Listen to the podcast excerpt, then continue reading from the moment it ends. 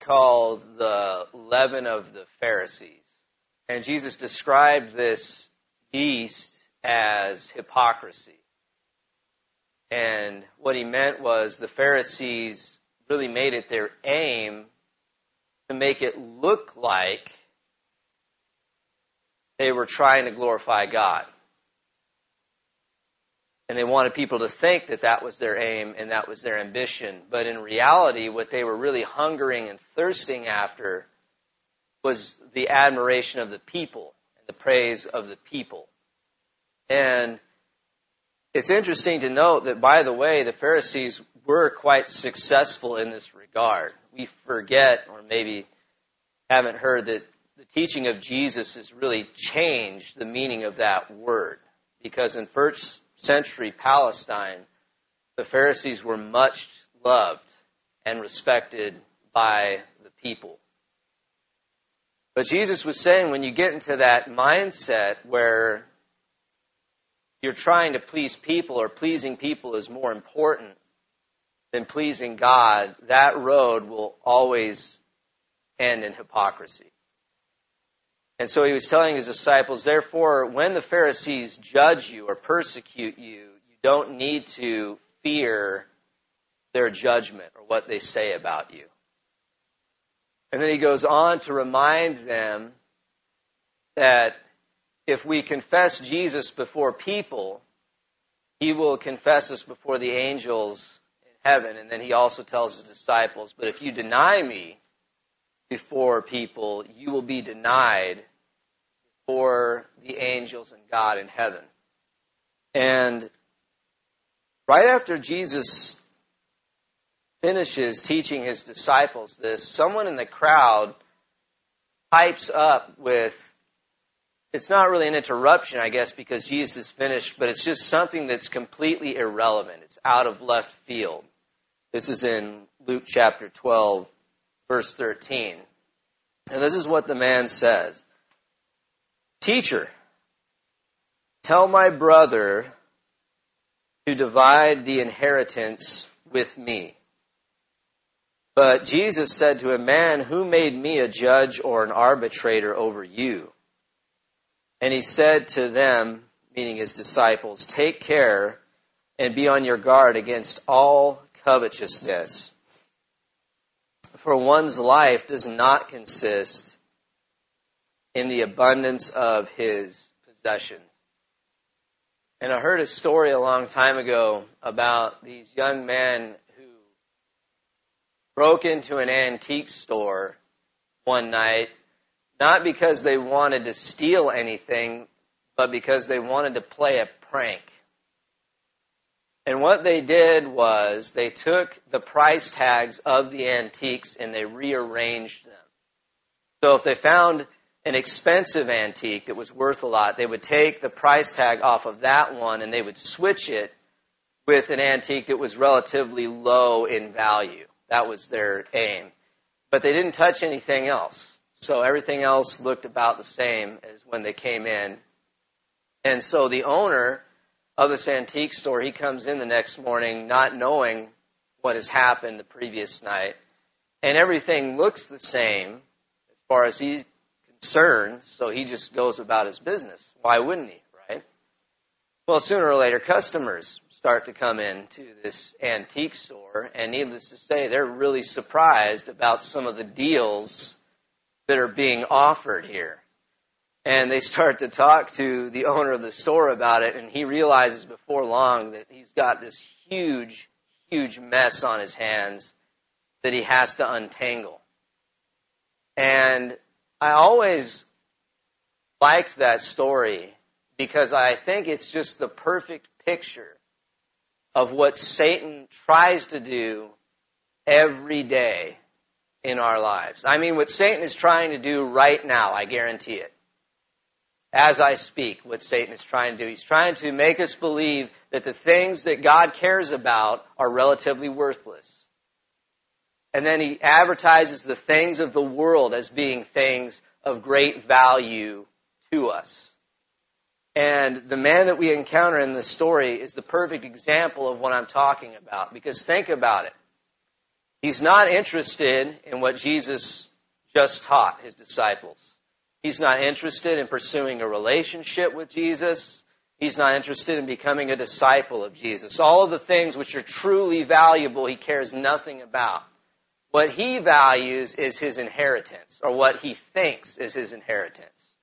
And so when he sees Jesus, he just sees Jesus as a means to an end. Well, Jesus can help me get what I really value. And Jesus sees the root of this man's problem, his covetousness. And so he basically just tells him that he's not interested in being a holy small claims court judge. And he knows that that's not what the man really needs. And so he really just kind of dismisses him. It's interesting. And then he goes on to tell his disciples, be on guard against all covetousness for one's life does not consist in the abundance of his possessions. And there's one sin that the Bible makes clear will make you miserable and will wreak havoc in your life, it is this sin of greed and covetousness.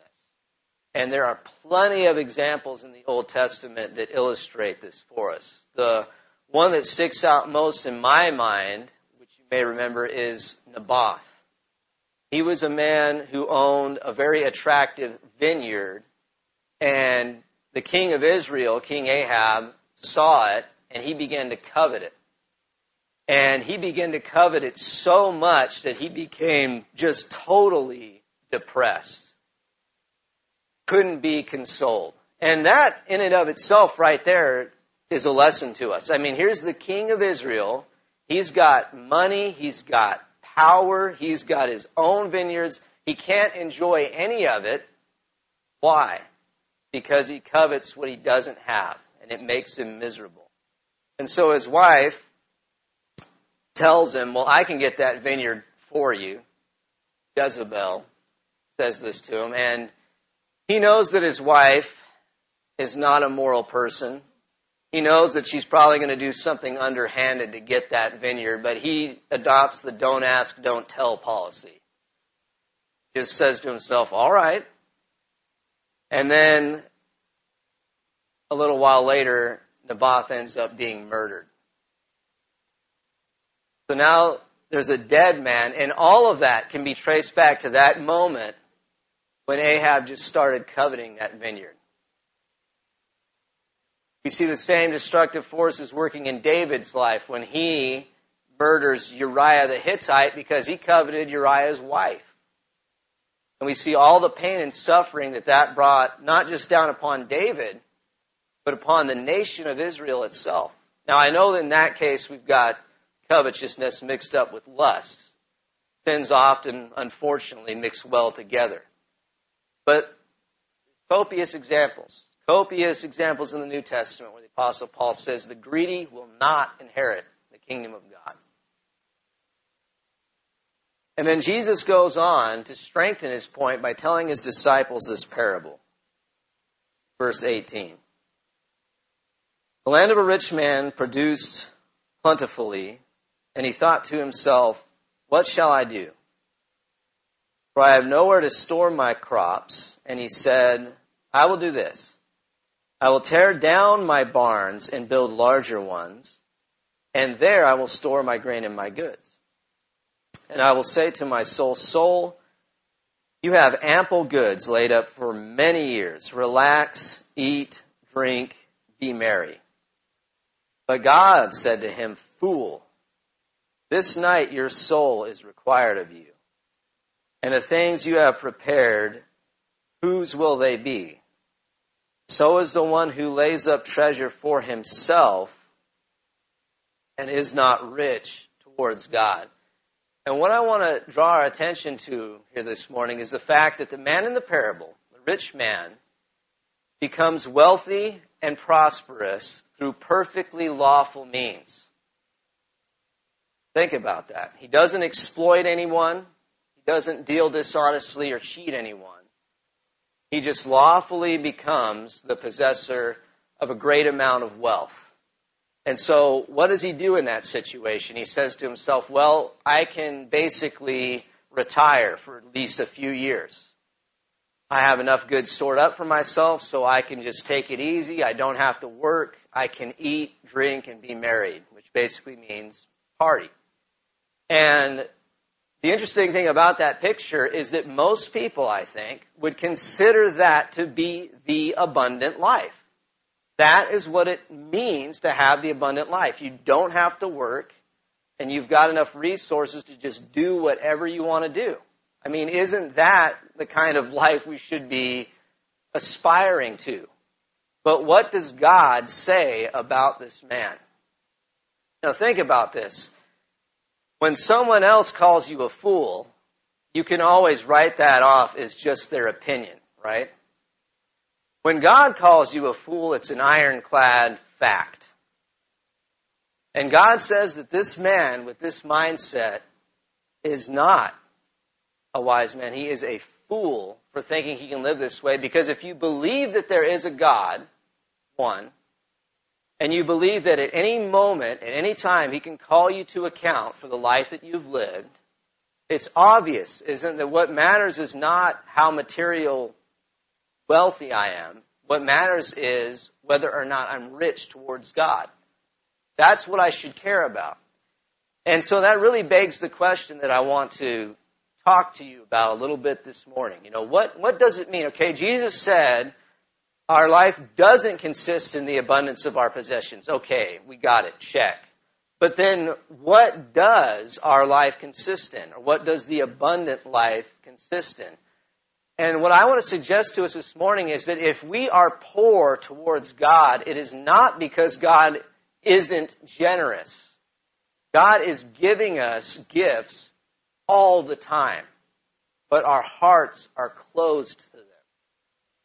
Now, a few years ago, I was out of town at a fair with some of my friends' children, and I want to confess to you this morning that just speaking personally, I don't enjoy the fair very much.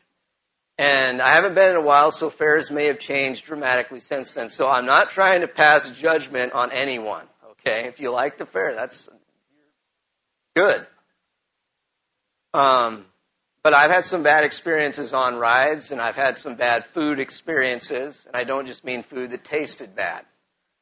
Um, and I'm sitting there with uh, my friends' kids, and I'm supervising them as they go from place to place, and maybe once or twice, you know, I jumped on a ride with them. But I'm more or less just watching them. And I'm watching them ride on the rides and do the fun house and all the amusements. And I just started thinking to myself, man, this place is such a dump. Because all of the rides were just dingy, they were old, they were unattractive, and I was just slipping into one of those, you know, egotistical states of mind that we men especially are attracted to, and we start thinking, if I ran the fair, you know, I would, there would be a new sheriff in Dodge, and things would get cleaned up around here, you know. And uh, all this is going through my mind. And meanwhile, these kids are just having the time of their lives. I mean, they are living it up to the fullest. They're going on rides multiple times. They're going all over the place, and they just can't get enough. They cannot get enough of the fair.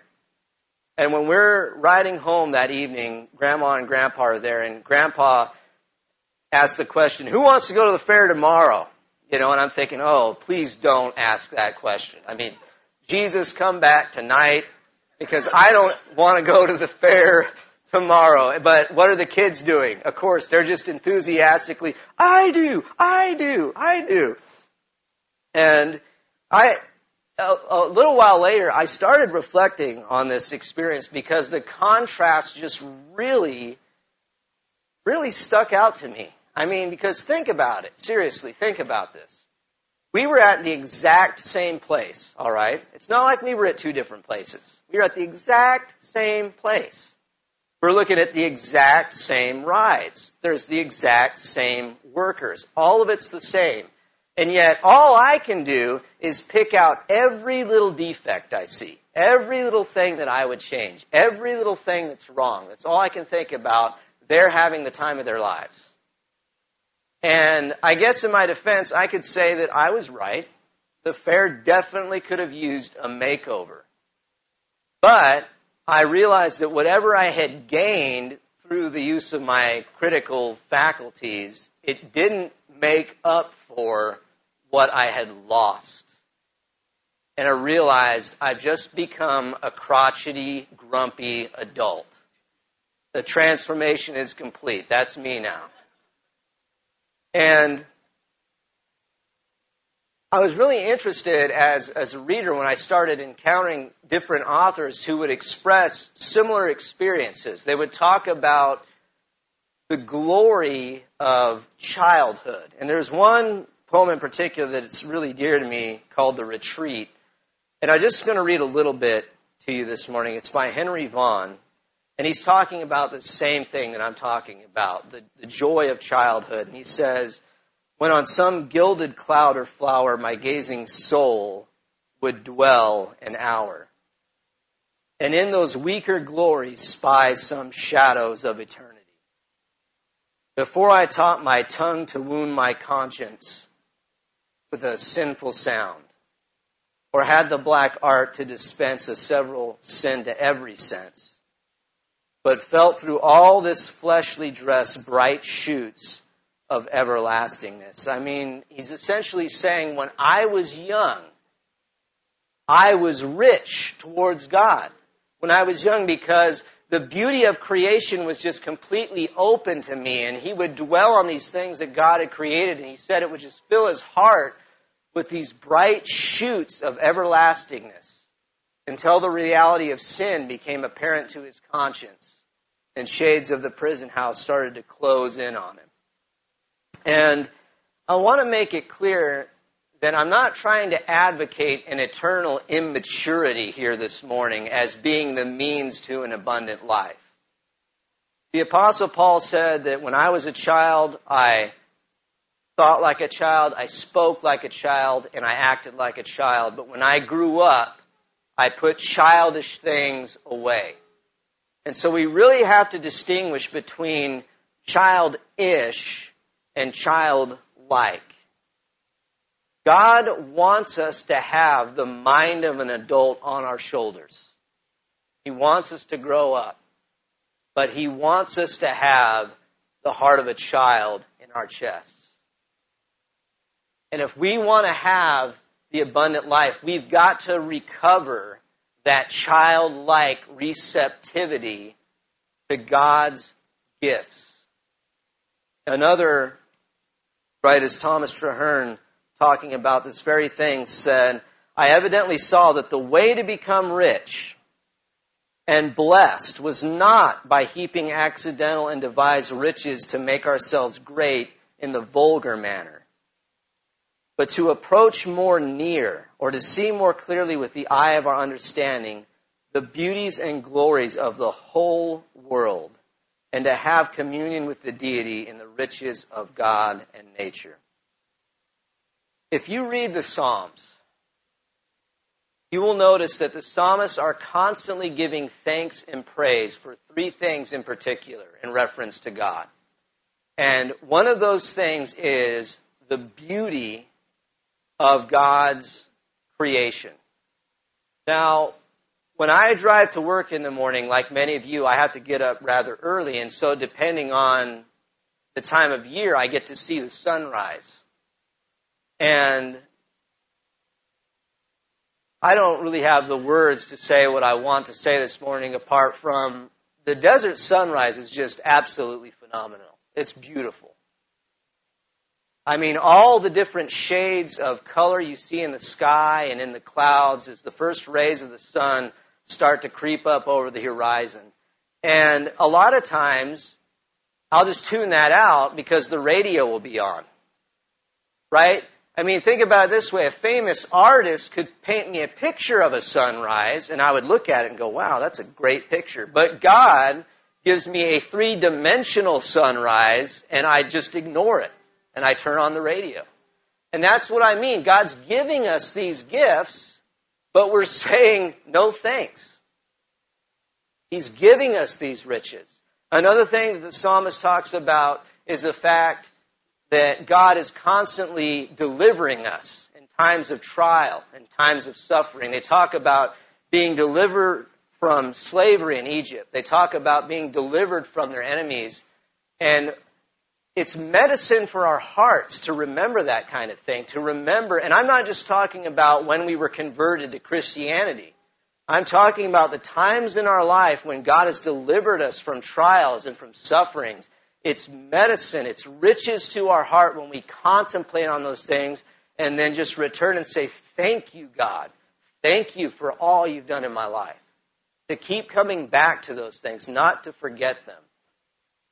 And then finally, and this one is the most shocking of all, but the psalmist very loudly prays and give thanks for the beauty of God's righteous law. In Psalm 1, we're told that the blessed man delights in the law of the Lord and he meditates on it day and night. In Psalm 119, which is the longest psalm in the whole Psalter, basically the whole psalm is dedicated to praising the righteousness of God's law. And the psalmist basically says, thinking about your law gives me more joy than all other kinds of riches. And to appreciate how shocking that is, think about how you, you would react if your friend walked up to you and said that. All right? With a straight face. Walks up and says, you know what? I delight in God's law more than anything else. More than any material wealth, I should say. I mean, we would immediately think, well, you're a hypocrite. Nobody, nobody delights in the law like that, but the psalmist did. We can't accuse him of hypocrisy. The writer of sacred scripture. Here was a man who had switched the price tags around. He said, no, the things of the world are worthless. But when I meditate on God's nature and His holiness and the order of His mind, I am filled with joy. And we have even more reason to be filled with joy because we have the teachings of Jesus Christ. We have the Sermon on the Mount. The psalmist didn't have that. We can meditate and look, all of us have, have sinned, shinned, all of us have sinned and fallen short of the glory of God. That's not what I'm talking about right now. I'm saying even in that state of sinfulness, though, we can still meditate on the beauty of God's righteousness, just as we are. And again, it's medicine for the heart. Now, I understand that this is very simple and straightforward. I'm almost done here. And it's, it's so easy for us, well, for me, I should say at least, to gravitate towards the sour experiences. It's so easy to get in that mindset that I was in when I was at the fair where all we see is the defects of our family. All we see is the defects of our work. All we see is the defects of our marriage. All we see is the defects of our church. That's all we're looking at. And we just let Satan rob us of the joy that God wants to give us. I mean, think about it. Has thinking about any of that stuff ever done you an ounce of good? Has it ever fixed anything in your life? Of course, it could be said that what about times when we are facing intense suffering?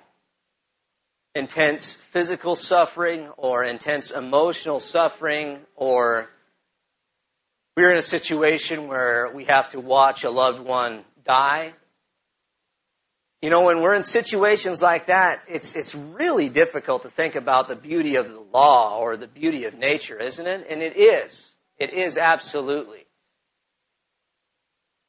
But in those situations, we can still think about the cross. We can still think about the blood and the sweat and the tears and the sufferings of the Lamb of God. God knows what it's like to watch a loved one die. And a wise Christian author once said that the Son of Man did not suffer and die so that we wouldn't suffer, but so that our sufferings might become like His. And I just wanted to encourage, hopefully this encourages you this morning. I hope so. That it doesn't matter what your social status is. It doesn't matter how popular you are or aren't. It Doesn't matter where you work. God has these gifts to give us. And if we want to be rich towards Him, all we have to do is receive it. Receive the beauty of the world He's created, receive the beauty of His acts of deliverance in our lives, think about His righteousness, to think about the sufferings of Christ. This is what makes us truly rich. Let's pray. Uh, Holy Father in heaven, we thank you for this opportunity we have to gather here this morning and to praise and worship you. We pray that you would have mercy on us, Lord, and deliver us from our grumbling and our complaining. And I just thank you for the life of everyone here in this room. I, I hope that everyone leaves here this morning knowing how precious they are to you. And I hope that we leave here this morning just rejoicing in your faithfulness to us. That we'll remember you throughout the rest of this day. In Jesus' name we pray. Thank you, Jeff. Uh, just a couple of reminders. Remember the